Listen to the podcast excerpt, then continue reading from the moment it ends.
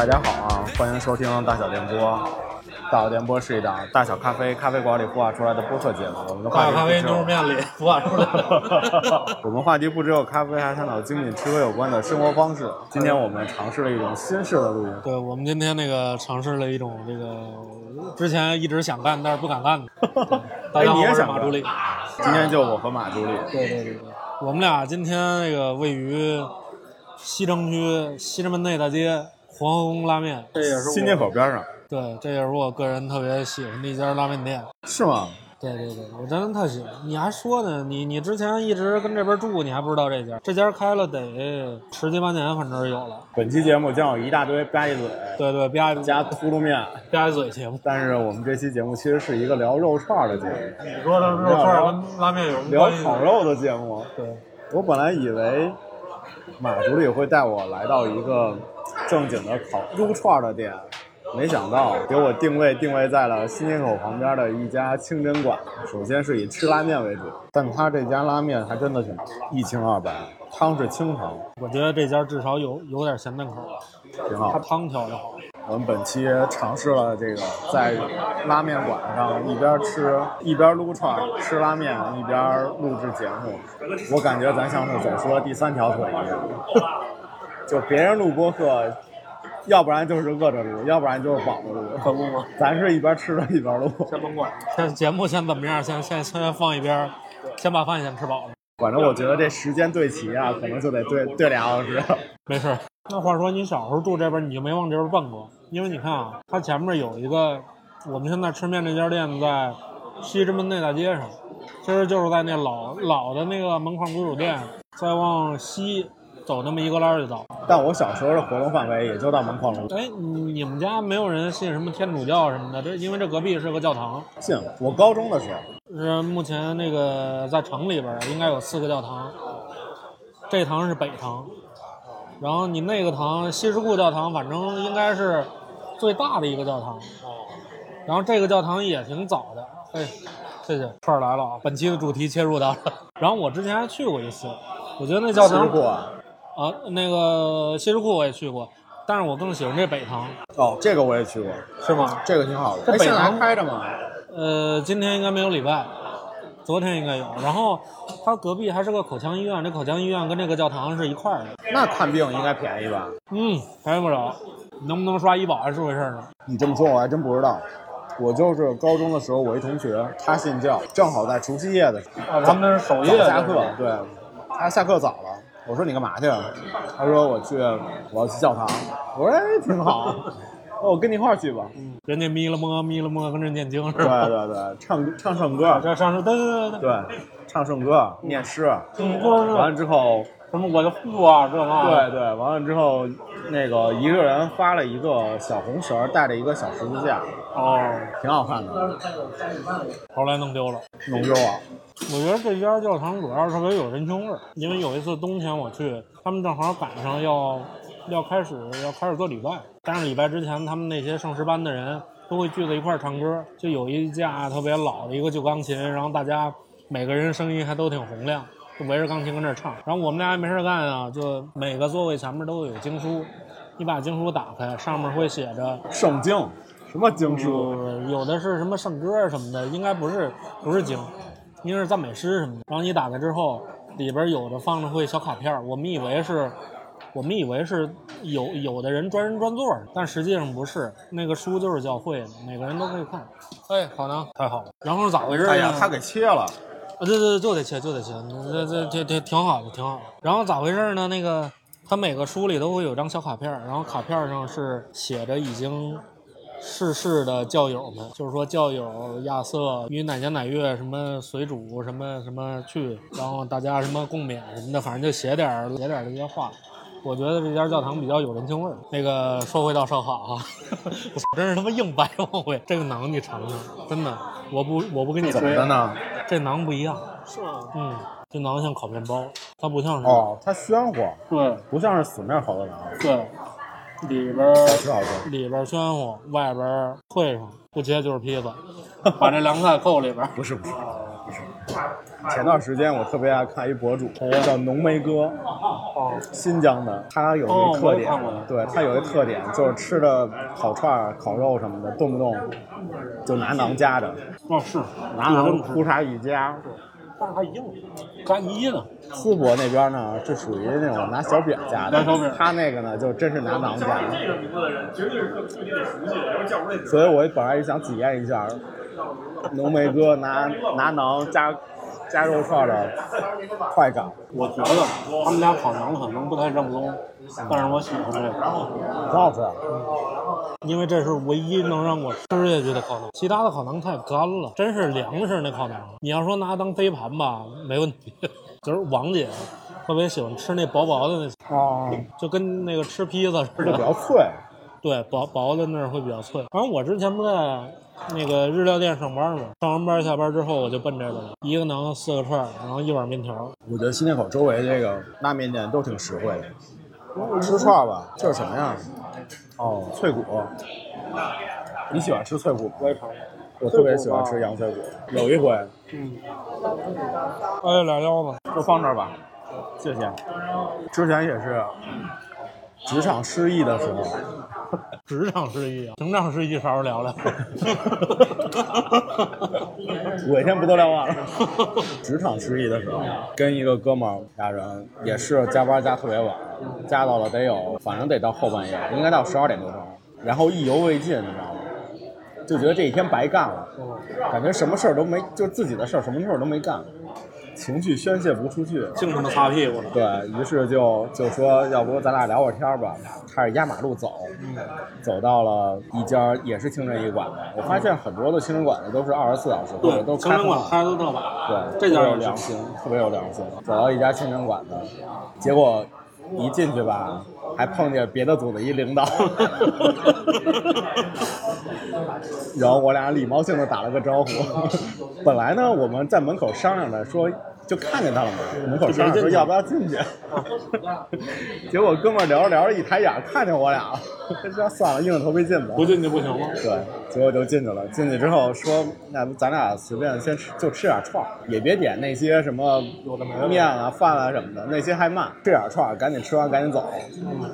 完了呢，我们就点儿。后来后来好像就剩下肉串儿和烤羊脆骨了。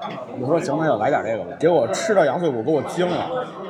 他们家那羊脆骨跟这家还真的不太一样，他们家的羊脆骨个儿大，个儿大。而且那个脆骨啊，它是那种软软脆软脆，哎，就跟就跟你吃的这个烤馕似的，这种这种样的感觉。但是呢，又很又特别筋道，就是又能嚼到那种脆骨咯吱咯吱那种香。吃羊脆骨，我觉得肉不要带的太多，它就在你前段、中段、后段，在你前段的时候，不敢的前中后。对，给你点肉。让你呢稍微的准备准备，在中段的时候主要就是嚼骨头，来个肉串。嗯，这肉串不错。说实话，我觉得羊肉串真是神奇的东西。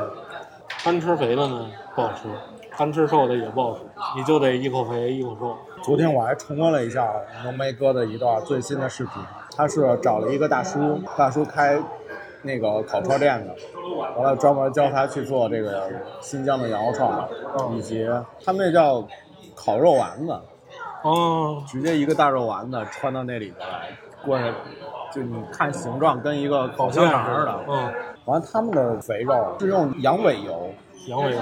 我也不知道那那是一块真的尾巴呀，还是还是怎么？咣当一大坨，白不拉几的，哐哧对对放放到那个桌子上开始切。我是刚知道，你说咱们老吃肉筋，肉筋，你猜是哪个地方？哪地方？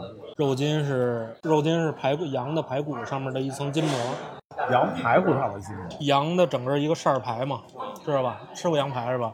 一一扇儿一扇儿一扇儿的，一大扇儿。羊排上面有一层筋膜，把这筋膜蹬下来，专门拿那个裹在签子上吃，那个是羊肉。我感觉小时候我好像没见过什么羊肉筋。小时候都是羊肉串，你觉得他们家的流派是哪派的？他们家特别像兰州、甘肃那边的烤串，哦，大概就是这状态。很软。你知道为啥吗？嗯，因为有牛肉面。你知道那个，包括兰州那一派，兰州的串儿，你知道怎么烤？我不知道你前几年见过没见过，这一个小伙子拿一大把签子，一直猛火，一直跟那燎，就那么烤。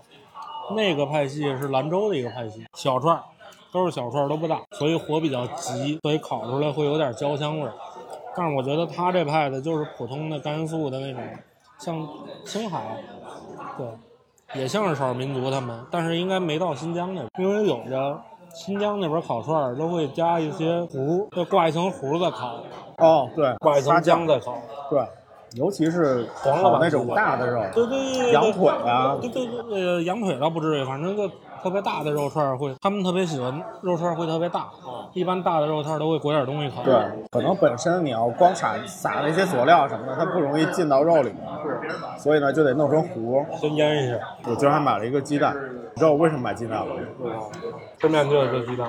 我这几个月已经很久没见着这么大个儿的鸡蛋。这不过说实话，这个确实不小。我们家鸡蛋就小，比这小两圈，以至于我今儿早上起来，我都怀疑说我们家这个买的是鸡蛋吗？鸡半下蛋，这买的是一大个的鹌鹑蛋吗？然后我看到这个小时候正常个儿的鸡蛋，我就开心了，想想必须得来一个。马助理，你还知道什么派系的烤羊肉串？也不是派系啊。我突然想起这次回家，我爸跟我说的一件事儿：母鸡在没有公鸡的时候，它下的蛋是孵不出崽子的；但是它有公鸡跟这母鸡在一块儿，下出这蛋就能孵出崽子了。哦，是吗？对，这具体为啥他们是这么跟我说？但是形状长得都一样是吗？就是里边的构造都是一样，都一样，都一样。好像是每十个母鸡差不多得配一个公鸡，因为他们说，如果说这儿没公鸡的话，他们的蛋就属于未受精的蛋。就这个事儿还挺神奇的，因为我们家那鸟是个母鸟，天天下蛋，它该有的东西也都有，但是就就那有了公鸡的蛋和没没有公公鸡的蛋，就是它在吃的上面会有什么没啥口感上面不一样吗？没啥区别，不也没有，没啥区别，所以有公鸡的蛋，就顶多能多做一道 SKU，差不多吧。就多个毛蛋。对呀、毛鸡蛋还分俩呢，一个毛鸡蛋，毛鸡子儿，你知道吗？我可不想聊这个话题。这多好多好吃我虽然特别爱吃，但是真的对于毛蛋这种东西，嗯，没蛋毛好吃，蛋毛真好吃，真的。无法理解。说回烧烤，烧烤呢，那我觉得现在最大的流派也是头子，那可能除了淄博，当然淄博是最近火的嘛，是吧？还有徐州嘛，这种这些地方。但是我心里可能最狠的还是，哎对，还是东北这派。对，这这也是我最了解，而且我最喜欢的。那你去过锦州吗？去过。我之前我一个大学同学，他他是阜新的，他是辽宁工业大学的，校区在阜新，离锦州一个小时吧，坐车。对于我来说，那边特别喜欢吃烤的什么鸡呀、鸽子呀、鹌鹑呀。哎，你看啊，鸽子跟鸡这边这东西，你看南方吃的就比较科学。它怎么科学呢？南方一般是吃乳鸽嘛，你知道烤乳鸽其实是炸出来的，它外面那层脆皮挂了一层脆皮水，用特别热的油一直浇，就把它弄得特别脆。鸽子这东西吧，柴，就是你烤完之后，它就跟那牛肉牛肉干似的，一丝一丝的。你看，虽然南方这边还是比较科学，但是北方呢，一般咱们这边北京会怎么做呢？过去王公大臣拿鸽子吊汤，因为他们会认为鸽子这东西太瘦了，只能吊汤，这肉一般大家伙儿都不吃。但是唯独到东北那边就不一样了，到东北那边大家为了吃这肉，就纯属为了解闷儿。就是你没发现东北那边吃好多东西纯属就为解闷儿。就你看什么鸡架呀，缩了缩，你你看 其实也没有那多少肉。当然了，可能有一定的一些历史因素，但是我觉得更多的时候，大家是为了要，对于他们来说就跟嗑瓜子儿一样，我吃这个东西，我得嗦了嗦了，撕吧撕吧，更有味儿。所以说跟他们喝酒特别有意思，啊，是吗？他们不跟你抢饭吃，他们就喝酒。然后东北这派，所以我见的最多的是这些小鸟类的，然后蔬菜也特别多。你看烤什么茄子呀、大蒜呀，韭菜，啊，还有韭菜呀，我感觉就都是东北那边流传过来的。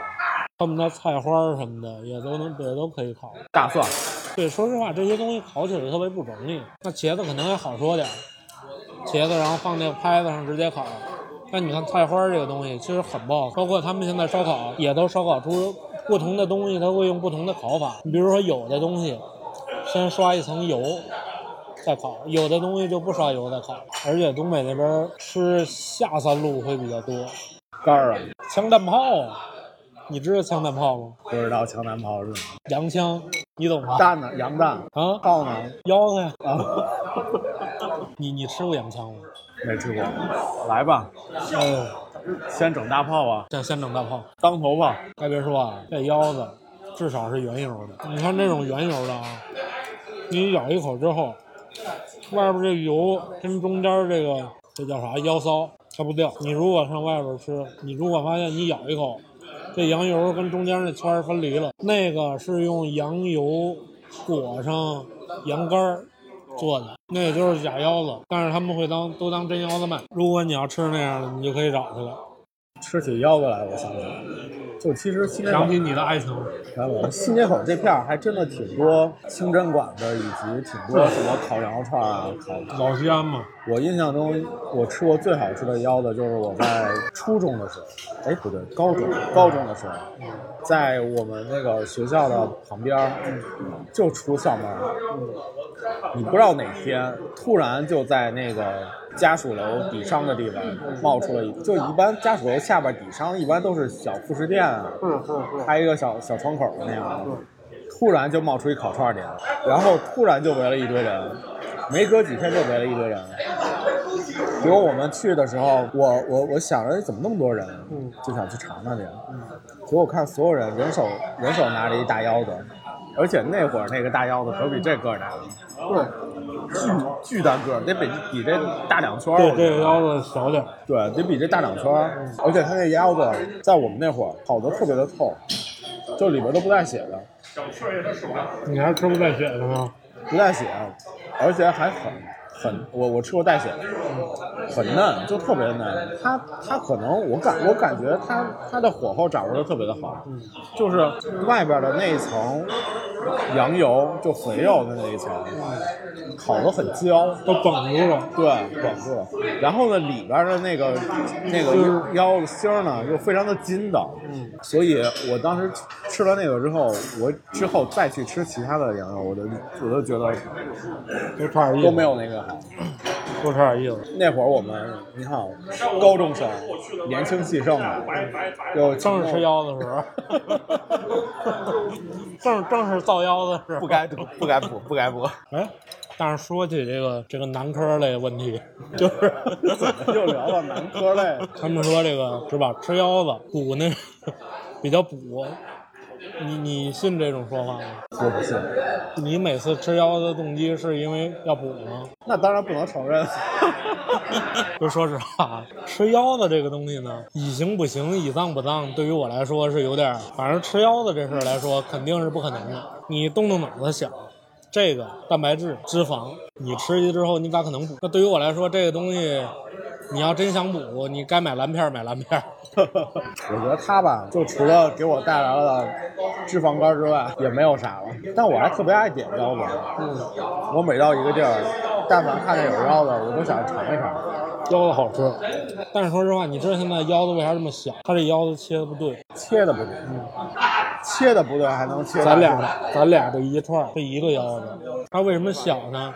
咱过去那腰子，你看跟跟个那圆咕隆咚的，跟鹅蛋似的那么大吧？它是照中间那儿切，照中间那一拍两半，然后这俩穿上。咱现在腰子呢，是把这个挪过来，切成片儿，一个腰子给你切六片，给你穿上了，并不是说腰子羊的腰子变小了，是因为商家这心 变黑了。所以说羊这个能力还是挺旺盛的，没啥问题。东北的烧烤其实也分也分地方吧，嗯，不一样的地方，其实它的烤的那种方式其实也不一对，样。你看老李家嗯营口那边，他们那边就烤海鲜比较多。靠海，对，一般就是靠山吃山，靠水吃水。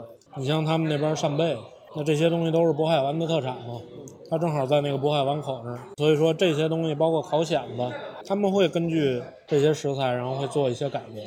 但是他们分出派系就不一样，你比如说有的人爱刷酱的，有的人喜欢刷酱油的，然后还有那种你吃过他们现在更更邪的叫烤鸡蛋吗？烤鸡蛋不是毛蛋是吗？不是，就是鸡蛋。鸡蛋怎么烤？拿一个特别细的那种钢签儿，前面带尖儿的，一点儿一点儿的碾，碾过那个，你你要那东西不好弄，那是个精细活儿，你得一点儿点儿穿，然后哎穿透这俩眼儿，一共穿两根儿，它顺着这眼儿为什么要一点点穿？就怕那鸡蛋散了。那不散了吗？它是生鸡蛋烤，哦，生鸡蛋。生鸡蛋烤，那它穿的时候带壳吗？带壳啊，哦那不带壳那不散黄了吗？哦，然后他往里边拿注射器，直接往里注酱油、注酱汁儿什么的，包括鸽子他们也这么烤，所以那边总会出现点新鲜东西。我小时候吃麻雀，哦，我小时候当时也吃，对，就在这前面丁有字路口卖的吗？啊，有卖的吗？有卖的，就在前面丁字路口卖烤串儿。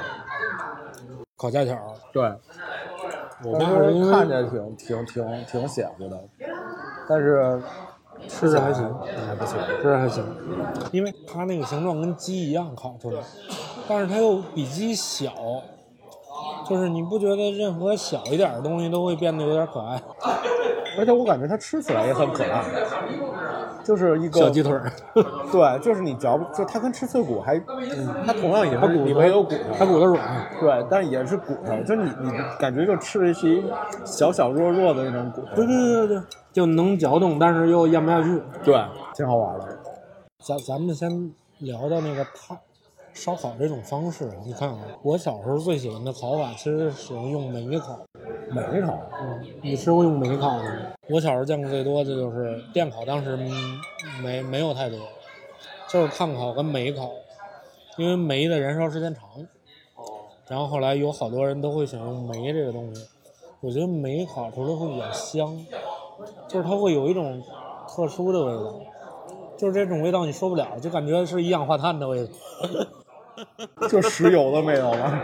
那我我之前我我就好长时间之后啊，上高中读过莫言的一篇文章，他上面写吃象凶恶，他说他们小时候吃过煤，而且他说煤这个东西要比土好吃，因为六零年那会儿闹饥荒嘛，没饭吃。后来我就一直觉得，不会铅中毒嘛？呃呃呃，反正连饭都吃不上了，不至于轻中毒，不至于。煤只是一加热方式，炒你炒菜过去不也用煤吗？炒菜还用煤？蜂窝煤啊，你们家没用过蜂窝煤炒菜啊？我用啊，都用啊？但也没把它放放菜里头啊。你没拿你没拿烤烤过袜子，没拿烤白薯干，烤啊，这不一块儿烤吗？还烤过手呢，当有手裂。所以说没事儿，当时拿煤烤是就拿蜂窝煤吗？不是蜂窝煤，碎煤，碎煤煤球。也不算是煤球，就是大块的煤的结晶体，他们烧锅炉用的那种。那它也是在那个铁盘子里，啊，对对对对，一一一个物件儿一个物件儿，东西都是一样的，东西都一样就换装煤。嗯，还真不知道。我吃过拿纸烤的羊肉串，锡纸吗？是锡纸吗？不是锡纸，哎，你这点干嘛呀？鸡胗吗？真的。对，是有一回我们出去玩去的时候，嗯，那点火没点着，拿火燎啊，完了串儿已经放上去了，跟那死乞白赖的点火，拿拿纸拿拿纸烧那个烧那个煤嘛，烧那木炭嘛，结果就烧不着，但是串儿熟了。我跟你说，我可是生活小能手，我对于生火相当有经验。生火你不能死乞白赖的先点着炭，你得找点引柴，就跟生炉子一样，你不可能拿一块报纸就能把这点炭都点，你要不然就找点酒精，要不然就找点小树杈子，而且还得稍微搭出一个窝窝来。对，还得还得有风，还得还得进风，不能死了。因为我之前学日料的时候，我也学过烤串嘛，日料里不也是有烤串的吗？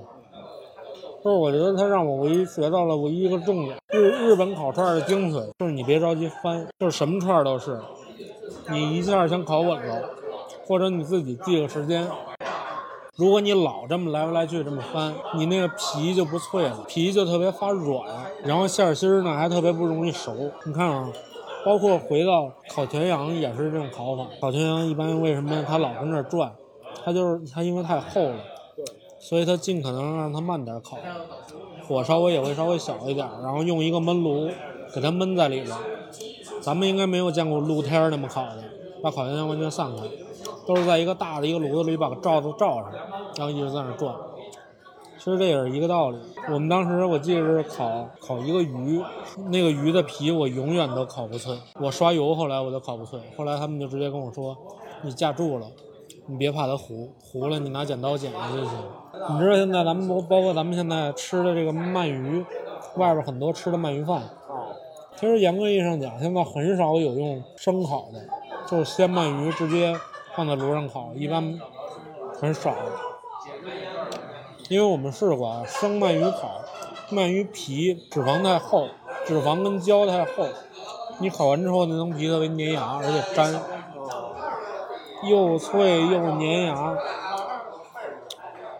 然后后来呢，就出现了一种关东烤法，关东烤法就是东京那边的烤法，他会先把这个鳗鱼，先用热热的火先虚一下，先大概先烤个那么个三成熟。然后转到蒸锅里边蒸，蒸熟之后放凉，然后再烤，那样你吃是嫩的，皮你也可以烤脆了。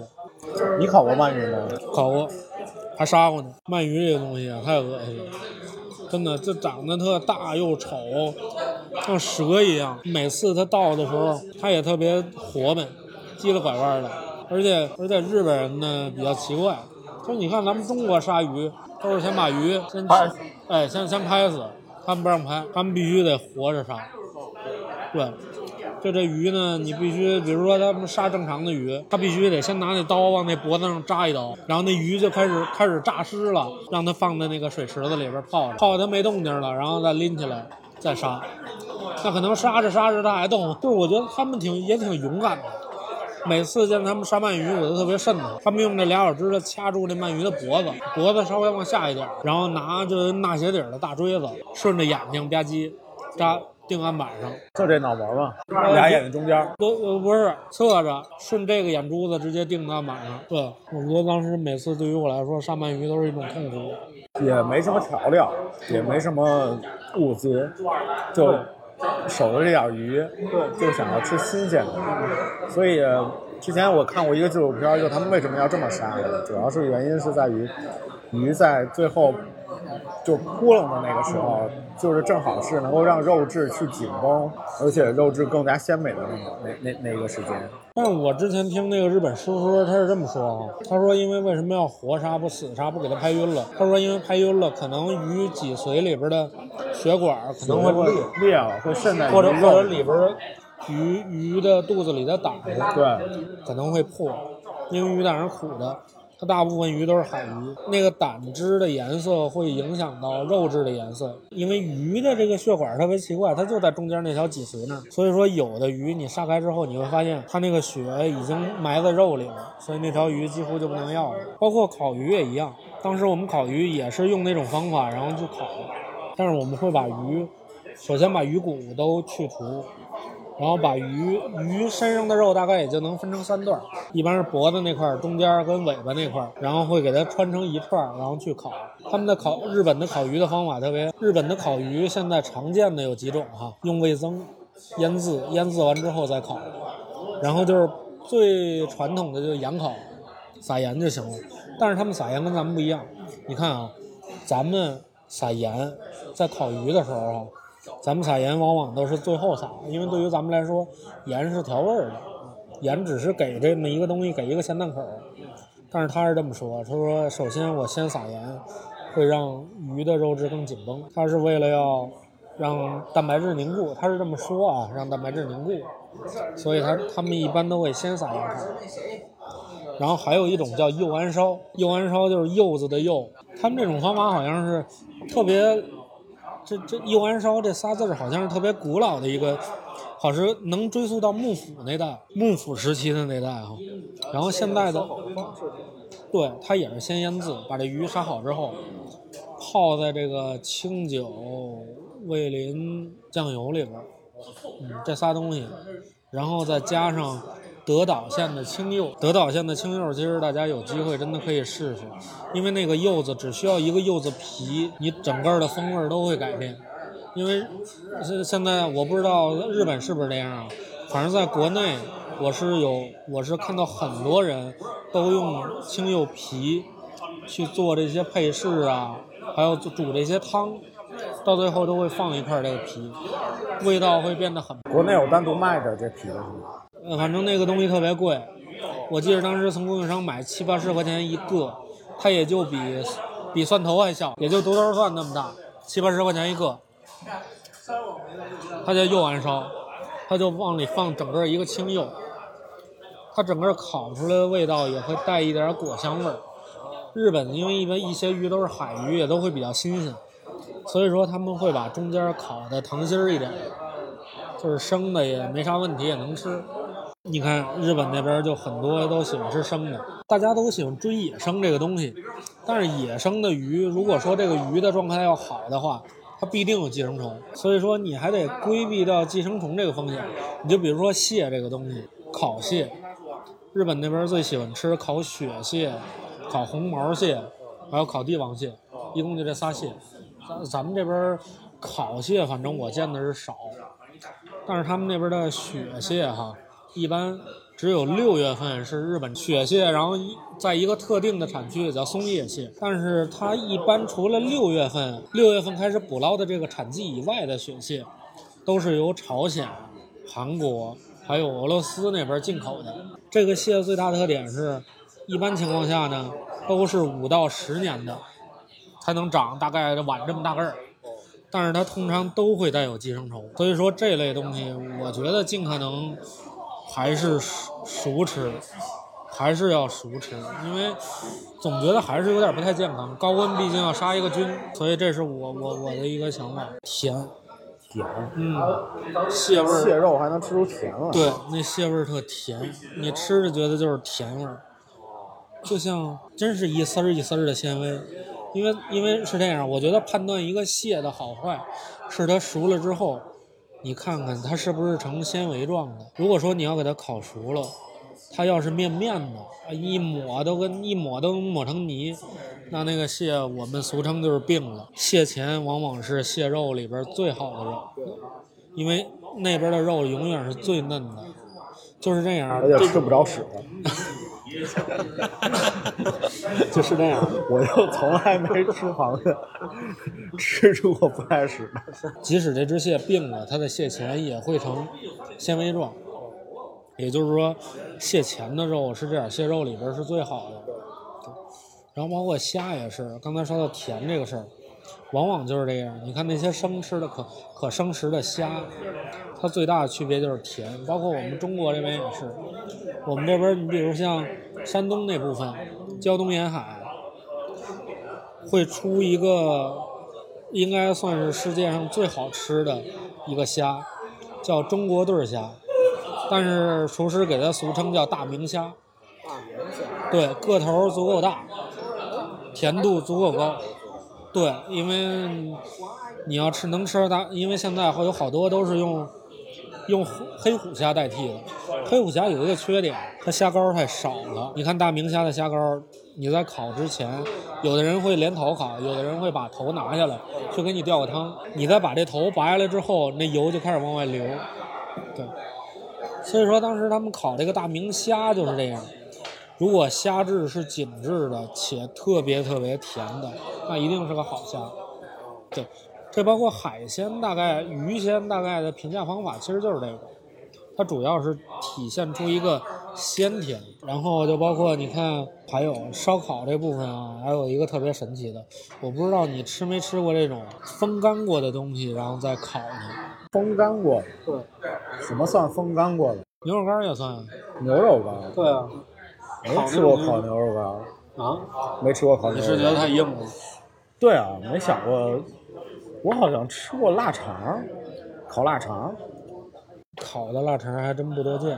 日本那边会学中国这种这种熟成方法，但是他不，他们不会过度熟成，他们会经过一天的熟成。怎么熟成呢？敷一层纸，或者拿一个电扇吹这个鱼，吹一宿，吹完之后，它不就有点表皮不就发干了吗？正是因为肉里的这些水，造成了它的风味不佳。所以说他们会把这些水去掉，然后再去烤，他们会觉得这样风味更浓缩。你像他们的烧鸟，他们现在有很多秋田鸡，都是做用这种所谓的一夜干，一夜干就是顾名思义啊，一宿风干。呃，过去是挂窗台上跟着让风吹，现在是更科学一点儿，附一层这种吸水纸，然后就直接把这个表面的水分，大部分水分都会给你吸走，这样的话风味更浓缩一点。其实他们所谓的烹饪，最重要的是关注了蛋白质这一点。如何让蛋白质更加的浓缩？我觉得其实还是很聪明的，但是我觉得中国的有些东西可能会更棒一些，因为它熟成的时间足够长，所以它整体的风味更更具象。我知道特别好的一家烧鸟店，就是它好到什么程度呢？我当时都想上这儿上班去，但是他没要我。在哪？朝在朝阳门，朝阳门。哦，可以啊。朝阳门就在那个和叫什么优优堂。哦，悠堂那儿啊，哦，那我知道，是吗？哦，叫串味门，他们家是哈尔滨开过来的。我觉得那家烧鸟店是我吃到过最好吃的。说实话啊，你看，这个这个这个北京这边虽然有很多日本人开的店，呃，也有日本人站台，这些烧鸟师傅。但是对于我来说都没有那家用心，其实那家是我吃到的，真的，我觉得我带我认每一个朋友吃都觉得它还不错。因为说实话，我之前也面试过一家居酒屋，我觉得它的最大问题是，它有一些东西它按自己的想法来了。你比如说这个鸡肝，它就烤一个生的，就是我觉得生可生食的鸡也需要有一个标准。我觉得那家原材料肯定是用的会比较好一些。我之前试工过的一家店，我吃完那个鸡肝，二十分钟我就窜了，而且它也是肉也都特别嫩，然后烤的也没有乱七八糟刷那么多酱，而且而且我跟你说，现在有很多北京的一些烧鸟店都是过油炸，因为肉厚烤不透，因为他就没动脑子烤。说实话，烧烤这个事儿吧，其实说实话，老师傅说了，这东西得看火候，但是这火候你怎么调呢？他们用的炭也叫倍长炭，一节儿一节儿的，燃烧时间长，温度高。他们一般都会把那个炉子填满了。说实话，对于烧鸟这种东西，你应该把你的备长炭放的稍微薄一点儿，因为你看它原本是这么高，它就落这么高。但是你要落一层炭，烤的就稍微慢一点儿，慢一点儿，一点点翻，对，让它烤透了。所以说，这是大部分的一个烧鸟店的一个通病，而且大部分烧鸟店还有一个通病就是。可能这鸡也不太新鲜，他们就会往上撒胡椒啊、酱料啊，就是能撒东西都撒一遍。就是后来你就觉得你吃的每一个肉串，口味都是一样的，对，口味都是一样的，就是没有任何区别，全是胡椒味。就我之前去那个一番街那边有家店，现在也新盖一个商场叫横丁，我吃那家我就觉得不行。我说你们家的串都一个味儿，有的硬，有的软和。就其他的都一个东西，完全就是胡椒啊、盐啊，刷点小甜甜甜的小酱料啊、小酱油啊啥的，全是这个。他说我们这出品都特别的统一，对对对，都特别出品标准化。对你直接淘宝买完成品好吗？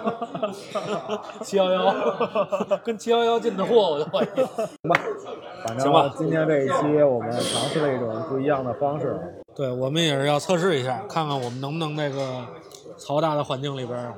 进行一场录制，我觉得如果这场录制要是成功的话呢，那就美了。对，我们就可以玩把大的，玩把大的了，好好吃一顿，好好凑一顿。对，赶快可以上马经理推荐的这个日料店，接着在日料店里面聊一聊日本的烧烤。是，然后也欢迎大家来我们目前吃饭这家店啊，我还是很喜欢的。北京的朋友，对，它叫黄河宫牛肉面，大众点评咱们就可以搜到。地址在西直门内大街，在西直门教堂的隔壁就是。好吧，行，那这期节目就这样。好嘞，我们下周三早上起来见，拜拜。